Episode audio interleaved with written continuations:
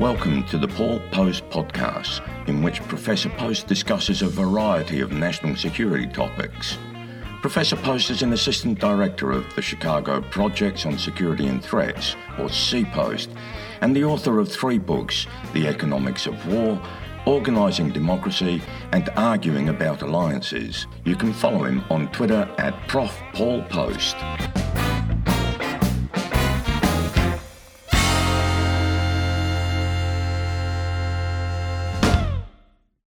Professor Poast, uh, congratulations on your Telly Award. Can we see your podcast becoming a vodcast soon? no, I'm not going to be going the vlogging route anytime soon. Uh, um, nor am I going to be putting out uh, videos on TikTok or anything like that. You know, doing little quick uh, clips here and there and so forth. So no, that none of that's going to be happening anytime soon. I'm not sure whether your listeners will be uh, disappointed or extremely pleased. Um, let's go to uh, what's been happening. So, in our last podcast, uh, we talked about the possibility of international talks between uh, Russia and America about technology along the lines of nuclear discussions. And lo and behold, it turned out you were right, that, that became part of the discussion. What else happened in that visit with Putin? So I think overall the visit went pretty much along the lines of what people expected. And that means not much. and specifically going back to the idea of there was a lot of dialogue about dialogue that I think it it established some ground rules. Um, Biden came away with a much different I th- I wouldn't say it like this. I wouldn't say he came away with a different uh, with Putin giving him a different perception, but I think Putin came away from the talk perceiving that Biden is indeed not going to be giving Russia much slack. I think that was kind of one of the key objectives that Biden had that is consistent with, with what he has been saying even before he became president, you know, voicing that Russia was going to be an enemy. And I think he did a lot during this summit to kind of set that tone, set those ground rules that look, we're interested in you not being disruptive. We want to have some avenues for cooperation, but we are also are not going to be letting up anytime soon when it comes to things like sanctions, for example. So I think that's really what came out of these talks was it set that tone. So if you recall, there was this meme uh, that was just going around uh, uh, last week after the summit where it was showing pictures from the Helsinki summit that Trump had with Putin, and in those pictures. It shows Putin standing there with a big smile on his face and Trump looking a little bit kind of downtrodden, and then they were comparing that to pictures of Biden standing there looking very self assured and Putin looking kind of disinterested or even a bit upset. Now, of course, those are just images and screenshots, and you know people can take pictures at any moment. But I think there is a grain of truth to those images in that at the Helsinki summit, Trump very much set a tone of I believe Putin for that was the case with um, questions about election interference. He said, "I believe Putin." Putin said we had nothing to do with it. He had nothing to do with it. In contrast, Biden setting the tone that we do not expect you to be disruptive. There's a variety of issues we need to work on: nuclear weapons, cyber, Ukraine, potentially also areas of cooperation, maybe the Iran deal, maybe climate. There, there are areas where they could be cooperating, but he did not set a tone of, oh, Putin is great. Putin's my friend. I believe everything Putin says. It was a very different tone. I think at the end of the day, that was the objective of this meeting. What else came from the, the European visit? You know, there were there were some things that came from the European visit that I think went a little bit under the radar. First of all, things that received more attention. Let's talk about those first. So you had the G7, and at the G7, we talked about this last time. You had the agreement on uh, like a minimum tax, corporate tax, and so forth. And of course, right away, the UK was already saying, well, we kind of want the City of London to have an exception to that. I mean, so it's already playing out exactly as you could foresee. You don't have to be an IR scholar to see it that way. But that was something that got a lot of attention. Efforts for climate. These were issues that were talked about at the G7. Of course, at the NATO summit, a lot of discussion about the U.S. commitment, reassuring our allies, and the America is back. That was a big theme of the the NATO summit, and and it made sense then that since well, gee, since Biden's already in Europe, he's already at the G7, already meet with NATO, then let's meet with Putin as well. And I think that that made a lot of sense, especially if you know you're trying to minimize travel for the sake of COVID and and maybe even for climate reasons, right? Let's not keep jetting back and forth. But a, another meeting happened, I think, went a little bit under the radar. This did involve Biden, but there's also meetings happening in Vienna regarding the Iran nuclear deal. And of course, this does not include the United States, but the U.S., some U.S. diplomats did have conversations in Vienna prior to those meetings. They also talked to their Russian counterparts regarding those meetings. And Russia is part, officially part of those conversations. So that was something else that I kind of saw that was happening. It seemed like there was a lot of, a, very much a lot of diplomacy happening last week, both at the high level, but also more subtly. And I think last week would be very productive for the purposes of continuing these kind of conversations. Again, part of it being setting the tone with Russia, but also looking at something like the Iran deal, where actually the U.S. took advantage of being there, having Biden in, in on the continent, to at least have some side door conversations, or I guess you know back hall conversations regarding the Iran deal. So I think that these are those were some of the things that were accomplished last week. I'm glad you mentioned um, NATO. A, discussion uh, last week with someone is NATO a military alliance or just a political organisation? And does it need reinvigorating? This question is one that I've been thinking about. I mean, I think about this question a lot. I've written quite a bit on NATO, but especially recently, Dan Reiter and I, Dan Reiter at Emory University, and I just had a paper published in the Texas National Security Review.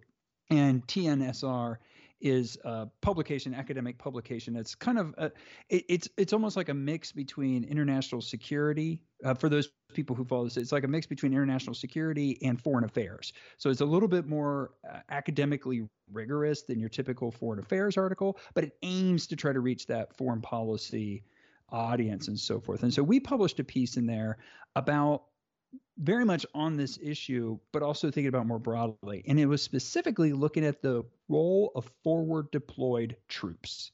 Why does the U.S. have troops deployed abroad? What is their purpose? And of course, we have many troops in NATO. This has been a big point of conversation. This was something that Trump brought up many, many times. Should we keep troops in Germany? Should we move the troops to Poland? How many troops should we have in Latvia, Lithuania, Estonia, the Baltic states, what they refer to as the eastern flank of NATO. This is a, a, big issue. This was one that Trump talked a lot about.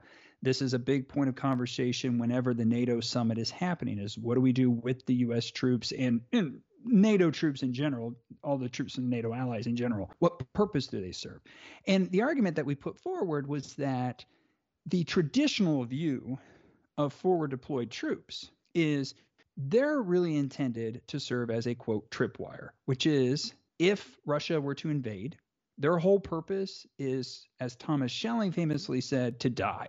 Because what that will do is that will then commit the United States to retaliate, right? Because our troops were killed, we have to retaliate, and it's a signal of our resolve. What we argue in the piece is that that's not the right way to think about forward deployed troops because it's also not the right way to think about the incentives of countries like Russia that you're using against that you're using these troops to deter.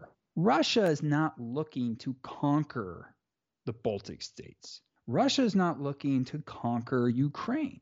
Russia is looking to do things like they've done with Crimea, like in eastern Ukraine. They're looking to accomplish what we call a fait accompli, which is can we accomplish something where we can move in troops very quickly, take a small piece of land and hold that, and then say, okay, well, what are you going to do about that? right? And so, and basically be able to over quickly overrun a small force, take control of the territory, and then stop and hold it. That's the fait accompli. And a tripwire force just simply can't stop that. Also, that's all that the other side's looking to accomplish. So what we argue is that you have to have, if you truly want to deter aggression, you need to have larger forces. And so where this comes back to NATO is it's really a question of if you want NATO to function as an effective deterrent against Russia, which I still think is a fundamental role of NATO, if it's to be a military alliance, then the conversation shouldn't be about just having US troops there. It's you need to have more. You need to have more than just maybe 5,000 troops in the Baltic states. You may have to have 10,000 troops there. You might have to have 15,000 troops there. Is there the appetite within the US government and the NATO allies to commit those kind of troops to prevent a fait accompli by Russia towards the Baltic states, for example? And so that's really the question. And that was part of the conversations that was happening last week during the NATO summit is, you know, what is the continued role of US troops in Europe? Do we need to actually have more given the actions being pursued by Russia? But if NATO is to continue as a military alliance, it's going to have to address that question. Also on the list is the discussion about Iran. And of course, since we've spoken last time, they've got a new leader but Jake Sullivan is downplaying that. He's saying, hey, it's not going to make a lot of difference. It's the Ayatollah Khamenei that will make all the difference. What's your take on that? I think there is some truth to that the president of Iran does play a role in terms of setting the tone because the president of Iran does serve as like the public face. So even though the Ayatollah is the supreme leader, the Ayatollah is not a public figure. Um, doesn't come out, you know, is not the one that's speaking on the media and doesn't, it, you know, does have a Twitter account, does have a Twitter account, but, but it, you know, typically when you think about uh, Iranian leaders being even like on television, giving public speeches, the kind of talks we think about, you know, we think about the comments by Ahmadinejad when he was president, right, and about you know, uh, wiping Israel off the map and so forth. You know, those those kind of comments come typically from the president. However, the actual decision making apparatus is indeed in the hands of the Ayatollah. And so, from that standpoint, the decision of whether or not Iran will pursue a nuclear bomb is ultimately in the Ayatollah's hands. It is not about the president. The president has a lot more influence on domestic policy and, again, has kind of this public facing role when it comes to foreign policy, but the actual foreign policy decisions are in the hands of the Ayatollah. And so I think in that respect, I agree with Jake Sullivan. So, where do you think that's going to go next? So going back to what I was sharing before about how last week there were some unofficial talks, um, and not between the U.S. and Iran, but with the U.S. with some of the other countries who are officially negotiating with Iran. I still don't see a fully engaged, constructive role for the U.S. right now. And I know that's surprising to some people because they think of the Biden administration as, oh, we're going to come back in and and restart the Iran deal, but if that was going to happen, that would have happened. And that's not going to happen. The Biden administration is, well, to be frank, just as Biden has a much more hawkish view towards Russia than I think Obama did. Also, I think Biden has a much more hawkish view towards Iran. And it's not, he doesn't have the same view, I think, of like the idea of maximum pressure that was pursued by the Trump administration. But I actually think there's a lot more alignment between the Biden administration and the Trump administration in terms of the role of being more assertive in the diplomatic realm as well as potentially in the military realm if need be. Then there was, I think there's, I think Biden and Trump are closer on that than Biden and Obama were. And so when you take that, you add to it that this new president Iran is apparently not someone who's like known for being the most diplomatic individual. I don't see necessarily room for an immediate role for the United States in trying to broker an Iran deal. Staying in the region, um, we're seeing more and more troops, uh, U.S. troops, being withdrawn from um, Afghanistan, and things beginning to heat up there. What's the outcome going to be there? What's your prognosis for Afghanistan now? There's there's a lot of concern about Afghanistan at the moment. A lot of people have been highlighting just in the past week that it seems that the Afghan governments their forces are starting to be overrun by the Taliban.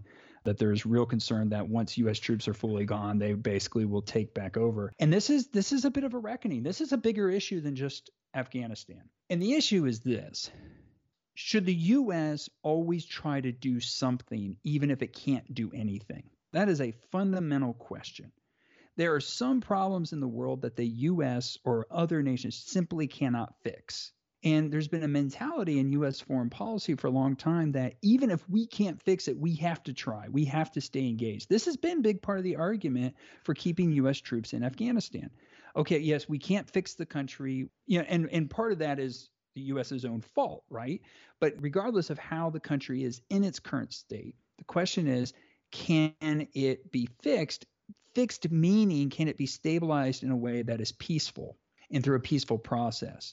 And the re- answer to that is no, it doesn't look like it can. And so the question is, but should the U.S. at least stay there to try to say minimize the harm, minimize the damage? And what you're seeing with Afghanistan right now is that debate. Is I think there is, I mean, there are people, there are definitely people in the policy space who think the U.S. could still fix all the problems. But I think the more fun, I think the for me, what I'm observing is the better question, and the one that's gone the the debate that has more traction is not so much a recognition that the U.S. can fix the problems, but should the U.S. just fully withdraw, given that there are these problems. And there are, of course, people, and I will admit I'm on this side of it, where it's just like the U.S. has been there for 20 years have we really made things better or if we actually made things worse? And it's time to withdraw. There's others who say, yes, we've been here for 20 years. No, we're not necessarily going to be able to fix the problems, but if we leave, it will get even worse. And so you're at the end of the day, you're facing, you know, no good options. And as I want to emphasize, right now we're seeing this with Afghanistan, but that's kind of the nature of a lot of foreign policy issues where there's not really a good option. And then the question is, should the U.S. continue to try to stay involved even if it doesn't seem like there's actually a good outcome possible. So we started with um, Biden's trip and have taken a look at uh, um, Iran and Afghanistan. So let, let's go back to Biden's trip. Tell me, it's one thing to say the US is back. How do you think, how much do you think the Europeans are going to trust that he's back for good, or America is back for good, sorry? There's two ways to answer that question. One is to just straight up answer your question, which is, which is, uh, you know, do they think, you know, do they trust that Biden will be back? The other way to answer the question is to say, does it even matter? Right? That's the other way to answer the question. Uh, so let's start with that second one. Regardless of what the Europeans think, oh yes, the U.S. is back. Oh, we like this tone. This is much better. This is more partnership. Team America. This is great. There is definitely that change of tone, but on a fundamental level, is it actually different from the policies pursued by the other administration. So, for all of Trump's bluster, the U.S. was supporting policies that were helping to deter Russia with respect to like cyber. Yes, we had an impeachment hearing about it, but or not even impeachment hearing. He was impeached about this, but at the end of the day, the U.S. still continued to support Ukraine in its military efforts against Russia. So you still saw the U.S. is engaged in Europe on these big issues. Yes, there was shifting around of troops. We're going to move troops out of Germany, but what are we doing? We're moving them to Poland.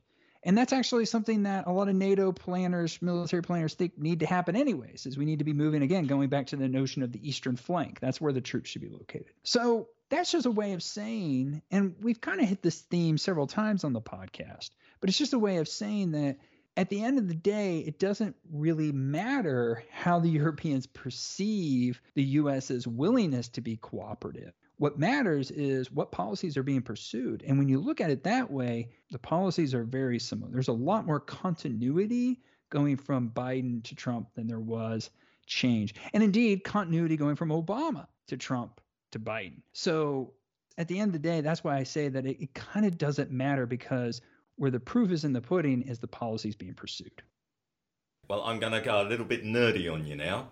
Michelle Phelps tweeted, Here's my hot take of the day. In stats classes, we need to focus more on data cleaning and variable recoding. And Paul Poast liked that. Why?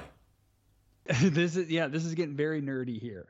Yeah, so change your how not not talking about uh, foreign policy? How do we analyze foreign policy? How do we analyze international relations rather than talking about it? Yes, I 100% agree with that because something that comes across with my grad students as well as my undergrad students when I teach them, like this course I teach for my grad students called Quantitative Security, where we learn about the use of data to study international relations um, and how it's been done historically and currently. a key lesson that my students realize is when it comes to actually doing analysis, like the actual analysis portion is very short.